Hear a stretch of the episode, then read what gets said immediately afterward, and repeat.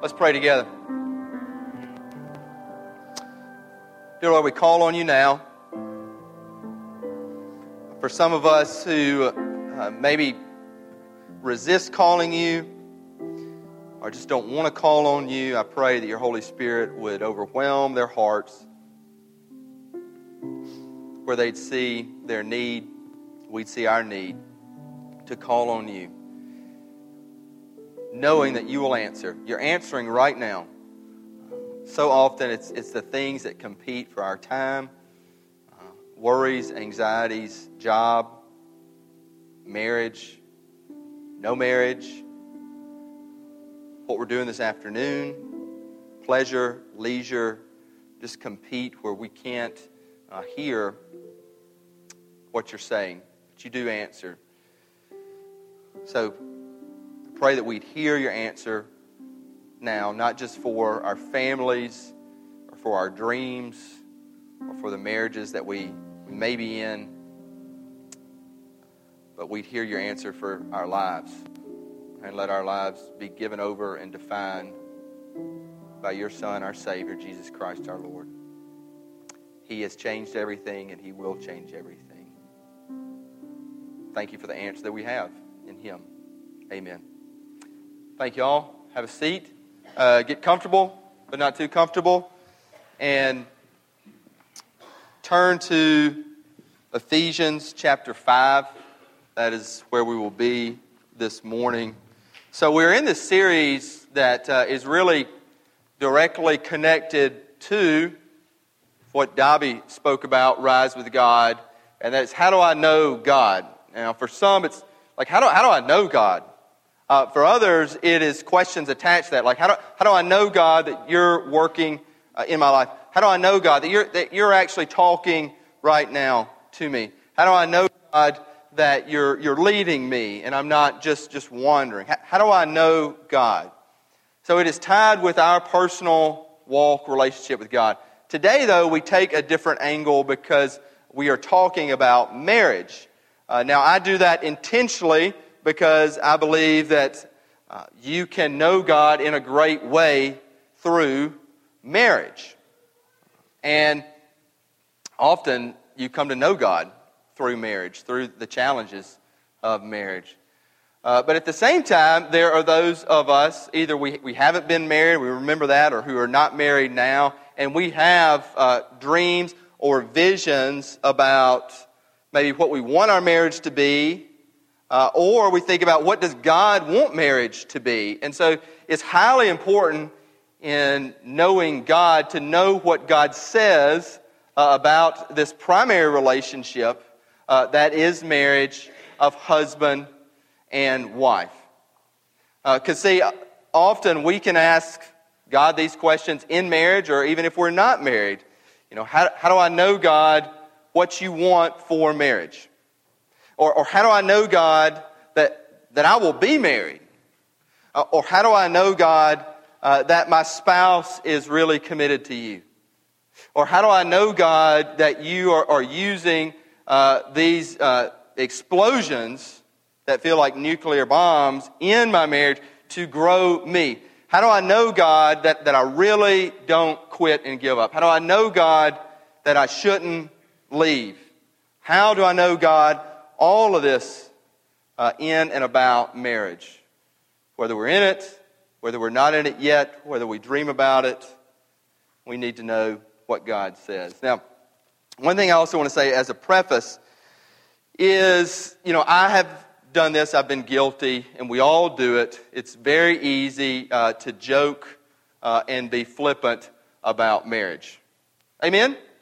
Amen. I mean, I do this, you, you catch me doing it often in a sermon. I catch it after we get home. You know what I'm saying? I, and I will catch it today. Anyway, uh,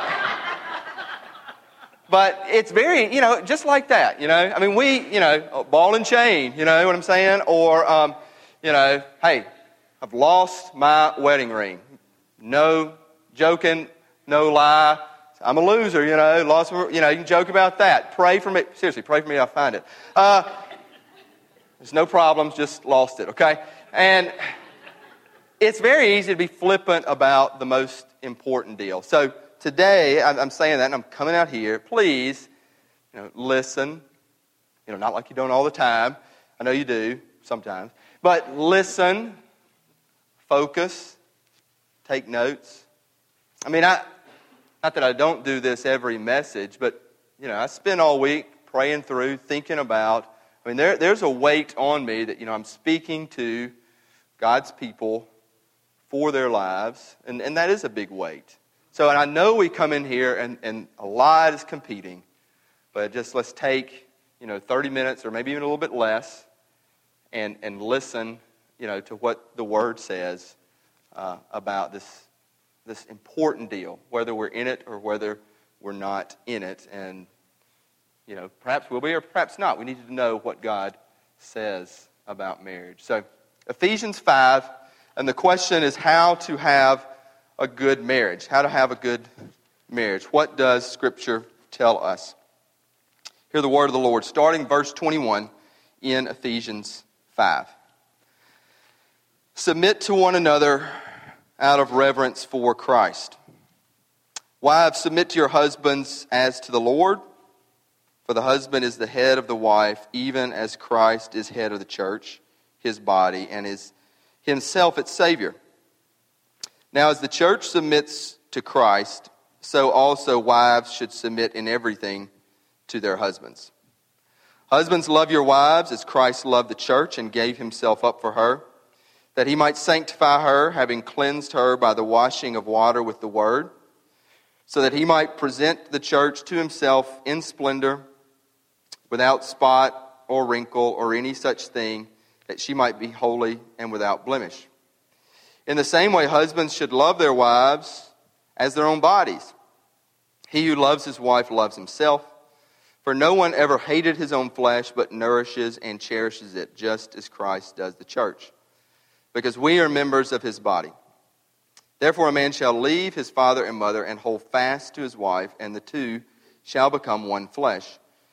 This mystery is profound, and I'm saying that it refers to Christ and the church. However, let each one of you love his wife as himself, and let the wife see that she respects her husband. I want to do three things uh, here. I want to first kind of break down this passage because there's some confusing stuff. So I want to do that first. Then I'm going to break down one verse that, uh, in my opinion, so that's not scripture, but in my opinion, is the most important verse uh, in this passage. And then I want to give some, some practical steps uh, that I've learned, that we've learned, uh, for your marriage or for your future uh, marriage. So, what makes a good marriage? Well, first off, we all need to know marriage is not the key to happiness. Marriage is not the key to happiness. Many think it is, uh, and many across uh, our world, uh, statistically, I mean, will be married. I mean, just, that's just a fact. Many, not everybody, but many uh, will be married. And if you talk about marriage, this is key too. You don't just like start with husband and wife. You got to start with God. You got to start with God, our God, because God is Trinity. And this isn't a sermon about the Trinity. We've done that before. We'll do it again. But Trinity is Father, Son, Holy Spirit, unity in diversity mutual respect, eternal love, self service, and giving to one another.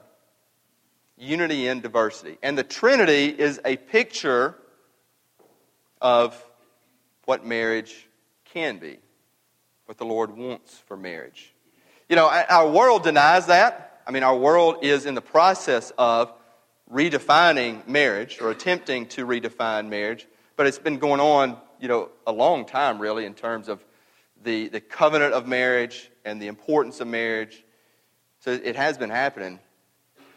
But people are also, uh, you know, they think married and, and uh, well, it's, there's no passion, okay? Because people, and, and actually, another stat is that folks are waiting longer and longer to get married. And so the thought process is, hey, I want, I want passion, and I want adventure, you know, before the ball and chain commitment of marriage. Amen? I mean, yeah, I mean, it's the truth. Not, amen, we believe, but I mean, that's the truth. And some of us have lived that. Like, man, I, I'm going to live it out, and then we will, you know, go there. Uh, and we believe, or we have believed, that, you know, there's not the passion and the adventure in the marriage, and it's just commitment, and it gets stale and, and boring. Now, this, the interesting thing about this text is what you didn't probably see in it, but it really marries, to use that word, passion and commitment together. It, it does so. So let's, let's start out, again, going through this passage. Verse 21, uh, it tells us, submit to one another out of reverence for Christ. I will say this that, that's only possible, submitting to one another out of reverence for Christ in the power of the Holy Spirit. So Paul is talking to people, to the church, church at Ephesus then, church today, who are who have had the Holy Spirit just overwhelm their lives, and regardless of where they feel in relationship to God, they, they are growing in God, and they're saying, Hey, I'm going to believe and abide by your word. So, out of reverence for Christ, submit to one another as husband and wife. The beginning point. And it has to happen, it can only happen by the Holy Spirit. Go down, verse 23. Yes, I skipped 22. Not intentionally. We're going to come to that, okay? Verse 23, though. The husband is the head of the wife, even as Christ is head of the church, is himself its Savior. There is headship. Dudes, that would be us. Husbands, that would be us. Headship means there's greater responsibility, which also means there's greater accountability. So, husbands, one day, if this doesn't keep you up at night, I pray that it will. We will stand before the creator of everything and answer for our marriages if we're married. We will. That's us. So it's on us. It's on y'all. I don't know if you ever heard it that way. That's the way it is. Headship means accountability. You want the leadership, you want the headship, we got it, and we will speak for it to our Creator. So I ask you, and something I've begun to do, you know, as Dobby talked about Rise with God, I've begun to pray throughout the day for my wife and for my children.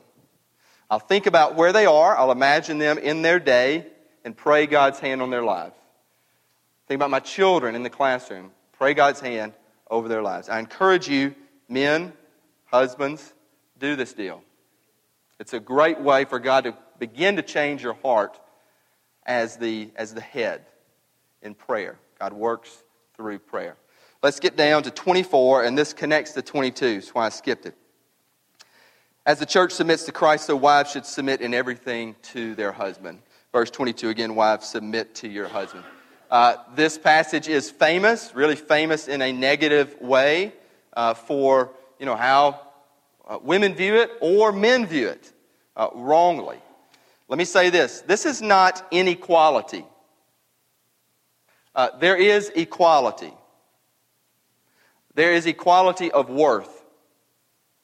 The way God sees us as son, daughter. You need to hear this. Equality of worth not equality of role in this deal. Say that again. There is equality of worth. This is not like they're unequal people or creations, for sure. It is complementing one another. I'm going to get into this even more. There is equality of worth. There's not equality of role, though. There's already, we've already talked about that as a head. Now, let me say some things this does not mean, just to be clear. This does not mean slavish obedience. This does not mean that at all. This does not mean, let me be real clear on this, this does not mean letting your husband continue in sin. Okay? Because I, have seen about that, I've heard that over and over again. So this would mean also calling husbands out. Perhaps it's about failing to lead, failing to be the head. Perhaps it is about, I don't know, I mean, you know, carousing, you know, extremes. Perhaps it is about, you know, not shepherding the children. Whatever it can be, It's not about letting sin go. So be real clear. It's not slavish obedience. It's not not calling out sin. But what it is, is it's men and women, husband and wife, complementing each other, complementing one another. And, and that is real, and that can happen. And husbands can feel that way about their wives that, you know, you make me better. And that's what we want. There, there's a wonderful story. Uh, I love Winston Churchill. I mean, I love stories about him and ideas about him. Uh, there's a wonderful story about Winston Churchill and his wife, Clementine. Clementine, interesting name. But anyway, so is Winston. So they were at a dinner party and they wanted to go around and say, you know, if you could live again, who would you be? Someone in the past or, you know, someone in the present? Who do you admire and who would you return to be? And it, it came to Winston Churchill and he took his wife's hand and he said, I would be my wife's second husband. I, just, think it's so sweet, you know. And uh, I know I learned from it. Now I can't do it because I told the story. But anyway, it's a, I think it's a great, you know, we want to be your wife's second husband. And, and I do think, you know, there's this complementary deal where, you know, we're working together and it's rolling. I'll get to this in a minute, but husbands, let me go back to more our role because this passage is weighted to us as the husband. Look at what it calls us to do. Three S's here, okay? S words. First, it calls verse 25 sacrificial love. It calls us to sacrificial love. Love our wives as Christ loved the church. What did Jesus do? He died for the church. Love them, love her as Christ loved the church. So there's sacrificial love. Then there is sanctifying love. Sacrificial, sanctifying. Sanctifying means growing in Christ. So, a, a great question for us, uh, men, husbands uh, do our wives look more like Jesus because of us? Yeah, I can feel that weight too. It's a great question. Sanctifying love. Are we leading her in growth of Christ? And then, third S would be self love, because the Bible says, Love her as you would love yourself, your own body. Verse 28, 29. No one ever hated his own flesh, but nourished and cherished it just as Christ does the church. So for us, we're called sacrificial love, sanctifying love, and love her like self love. That's, that's our call. Now, I want to break down this one verse. I, I believe, again, this is my opinion here, but I, I do believe that verse 31 is the key because it is actually Paul going to Genesis 2 24. That's the verse he repeats here. So, going all the way back to creation, tying how God intended things to be with how he wants them to be in marriage. So, verse 31, let me say it again. Therefore, a man shall leave his father and mother and hold fast to his wife, and the two shall become one flesh. This tells us three big things here. First, God calls us to leave.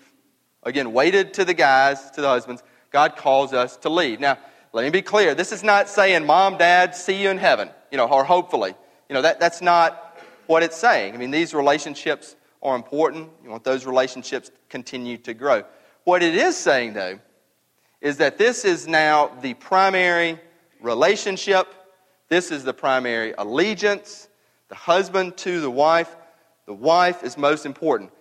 Let me say this this is really tough to do, uh, particularly in our culture where, you know, I mean, we all got like I mean, not everybody, but you know, everybody at least tries to pretend like it's, you know, it's a good family. You know, we're good families. And when that's legit, it's hard to, to leave, however way you do it, a good family. It's easy to leave a bad family. But it's important how you see this. This is, again, it's not mom and dad see in heaven. It is, this relationship now is primary. So, you know, uh, dudes, and I know everybody will deny this, but, you know, it's very true for some. You know, primary relationship is not with mama anymore, uh, or even ladies, you know, and someone denies. Primary relationship is not with daddy anymore, you know, it's daddy's girl. Primary relationship is the husband and the wife.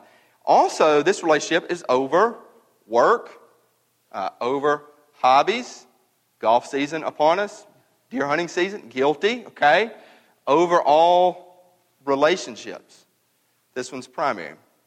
God tells us, not me as pastor, God's word tells us, back to Genesis, a man shall leave.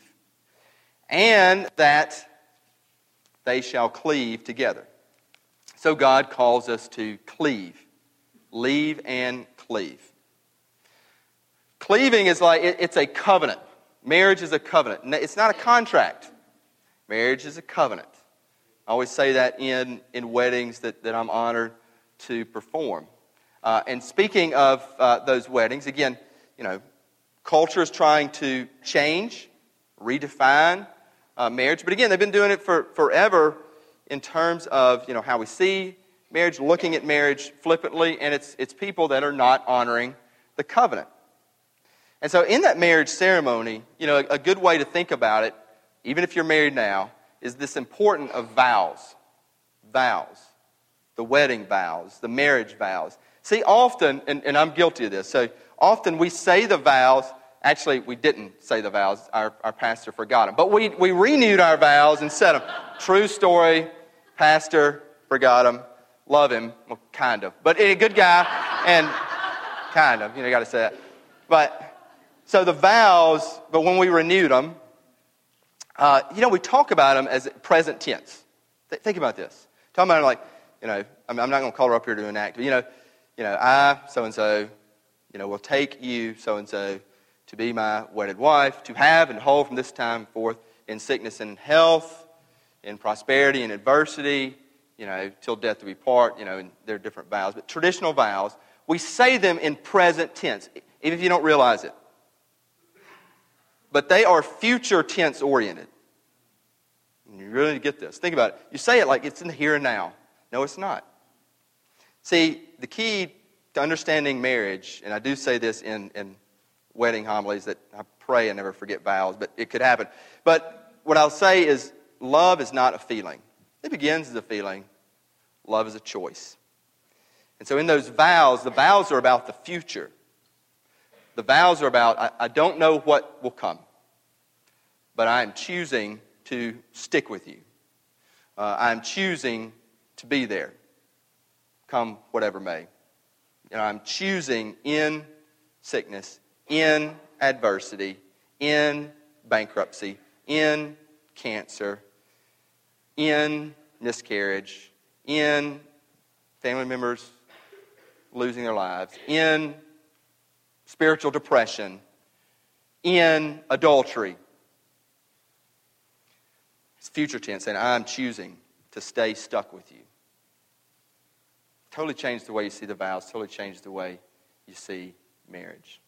So God says to leave, God says to cleave. Then God says, become one flesh. Become one flesh. Now, to be clear, this is a lot of things. Becoming one spiritually, becoming one emotionally, becoming one physically. And let me say a few words about sex, okay? So wake up, okay? Talk sex. Here you go. Heads right, guys. What's that? Yep. Just a few words, you know, it's, it's PG.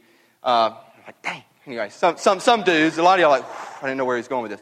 Okay, it's okay.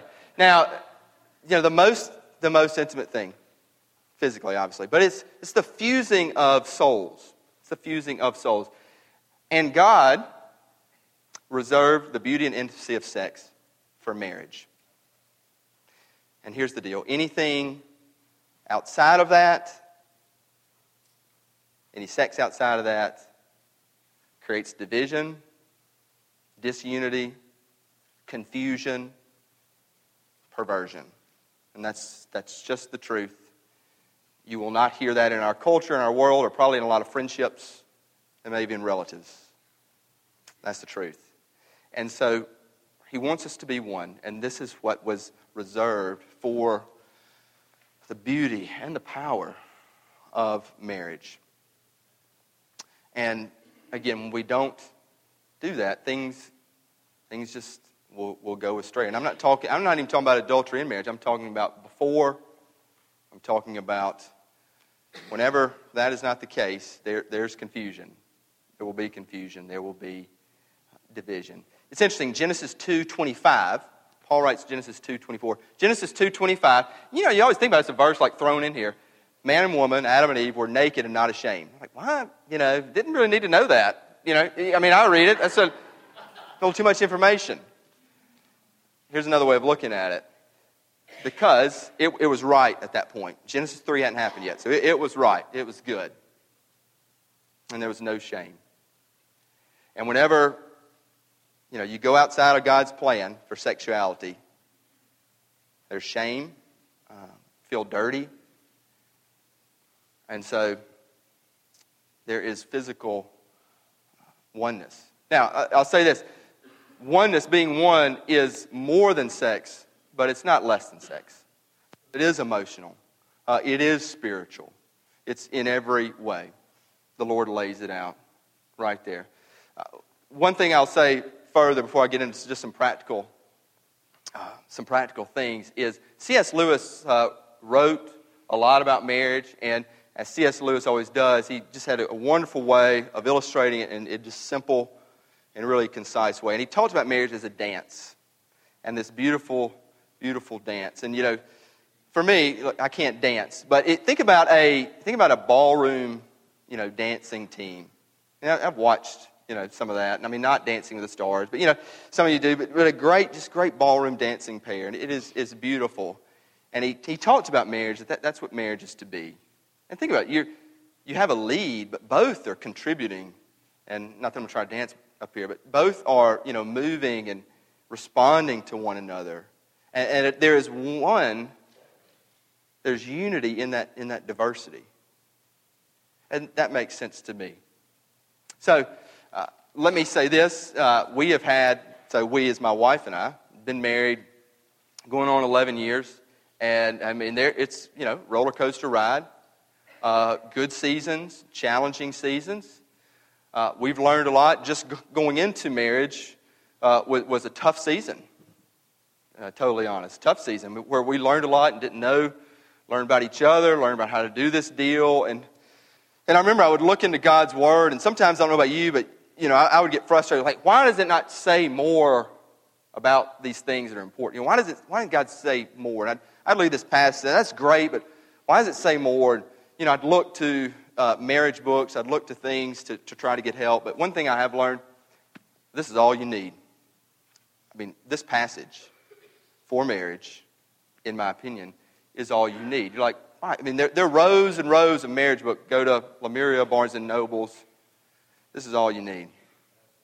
Because, I mean, it, it says it clear, plainly. And so I, I, I, encourage you. I'm about to give some practical tips. And here's what, this is the reason I'm saying this, is because probably some of you are, are going to remember these tips, and I hope you write them down, more so than the biblical passage or the verses.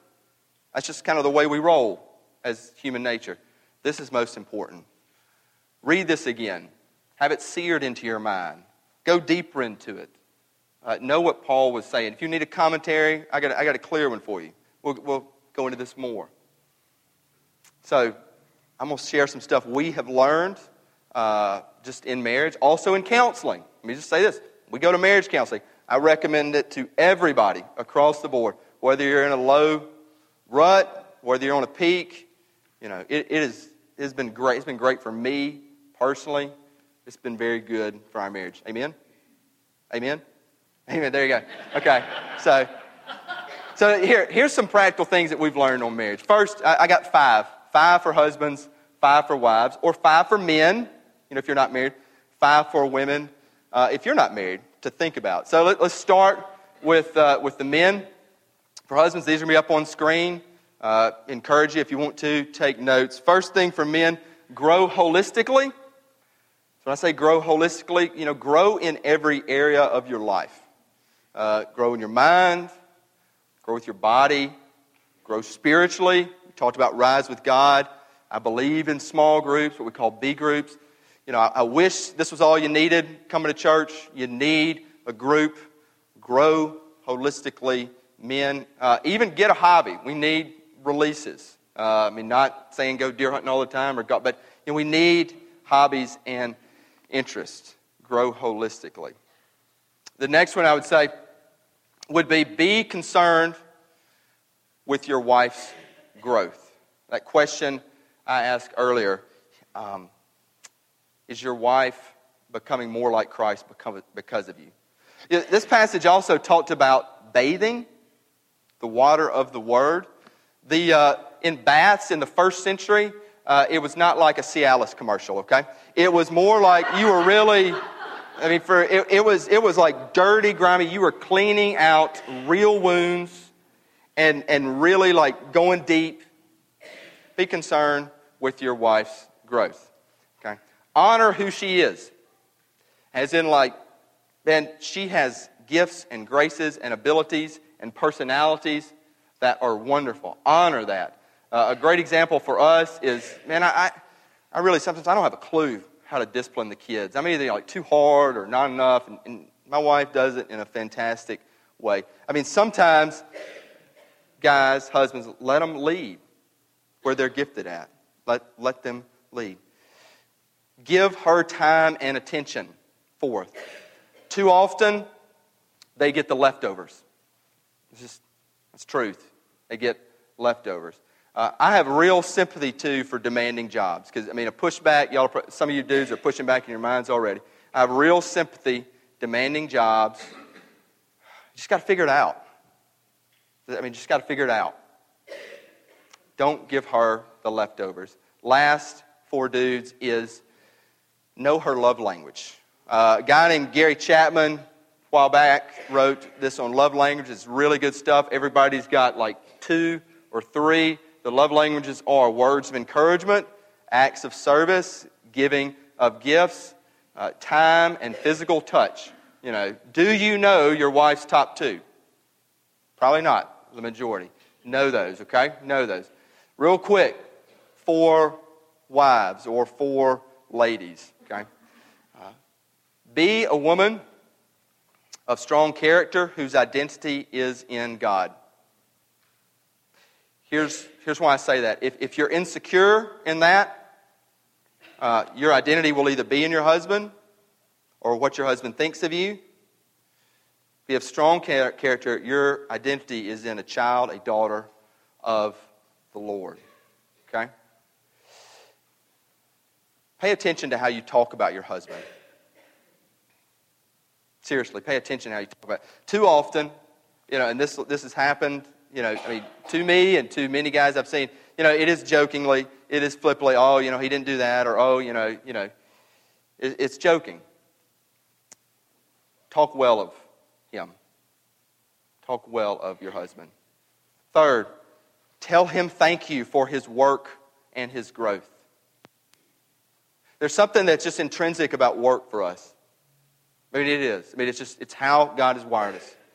Do you tell your husband thank you? Do you tell your man thank you? Thank you for working hard. Thank you for working for us and for his growth. If he, you know, if he begins to rise with God, hopefully he is rising with God. If he comes a group, thank you for being intentional about your growth.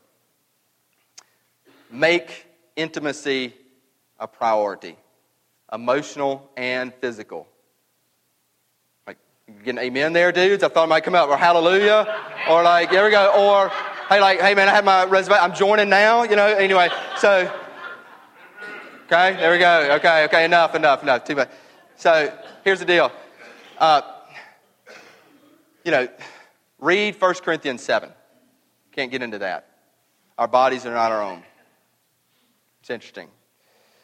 And God reserved intimacy into this beautiful deal of marriage and to be one spiritually, emotionally, physically. And it's, it's another thing, something we got to figure out, okay? There's a Mars Venus deal, men, women, wired different. Got to figure it out. Guys, gals, we all got to figure it out, okay? Last one relate to your husband as friend. So, not as a child, uh, not as a, a parent, uh, not as a business partner, as friend, as, as best friend. Uh, these are some things that we have learned uh, and I've shared. Again, I want to stress, though, sometimes you remember that more than God's Word. And one thing I've learned is this is all I need. And I've gone over this passage over and over again. And I've seen God in this, and I've risen with God in this. And we can too. Marriage is the greatest challenge we face. It is also the greatest opportunity for growth. And closing out, you know, this, uh, this passage, Paul says, This is a mystery, yet it refers to Jesus and his church. Jesus gave himself up for his church. And that's not just the church in Ephesus, that's us. So, what we can do now to begin, to begin a vision for marriage, to renew marriage, to recommit, is to say, Jesus, come into my life. My life. Jesus, come into my marriage. And as Jesus gave himself up for us, we can say, Lord, I give you my life. I give you my marriage. I give you my marriage plans. I give you my dreams. Do with them what you will, and He will. Let's pray. Heavenly Father, thank you for this beautiful gift of marriage. But I thank you for people, people who are husbands or wives, who are not married, who are young ladies, who are wise ladies, young men and wise men, and just in this walk, in this journey, you've called us to be your church, to walk together, to live together. So I do pray for the visions and dreams. I do pray that none of us would ever know or feel that we are alone because we're not in Jesus Christ, and that we would give our lives to you. And in doing that, you would change our lives, change our dreams, change the marriages that we're in. In Jesus' name, amen.